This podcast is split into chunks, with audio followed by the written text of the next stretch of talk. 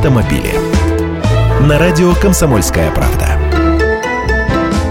Здравствуйте, я Андрей Гречаник, продолжаю пристально следить за АвтоВАЗом. Это не реклама или ангажированность, просто речь идет о главном нашем автопроизводителе, к тому же он уже не совсем наш. Сейчас как раз о его руководстве президент АвтоВАЗа 58-летний швед Бу Андерсон дал любопытное интервью иностранному изданию Automotive News. Прямо зачитаешься. Для вас перевожу и привожу выдержки о производительности труда. В 2013 году производительность на предприятии была 20 автомобилей на одного работника. К концу текущего года мы ее удвоим на 40 машин на одного сотрудника. Наша следующая цель – 60 машин на работника.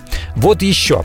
Мне нужно, чтобы рабочие производили машины, мне не нужна советская иерархия, которая была здесь раньше. Когда я пришел на предприятие, было 9 уровней управления, и у начальников было минимум по два заместителя. Теперь 5 уровней руководства и никаких замов. В Москве у АвтоВАЗа было два офиса и 25 водителей в штате. Теперь остался один и 14 водителей.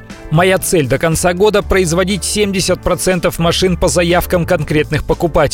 Прежняя ментальность АвтоВАЗа заключалась в поставке продукции по заявкам дилеров. Никого не волновало, что с машиной происходит дальше. Если мы хотим успеха, нам нужно превратиться в организацию, которая ориентируется на покупателя. Еще раз, это были слова нынешнего главы АвтоВАЗа. Казалось бы, просто все, но ведь раньше не хватало понимания вот этих элементарных вещей или не было желания что-то менять.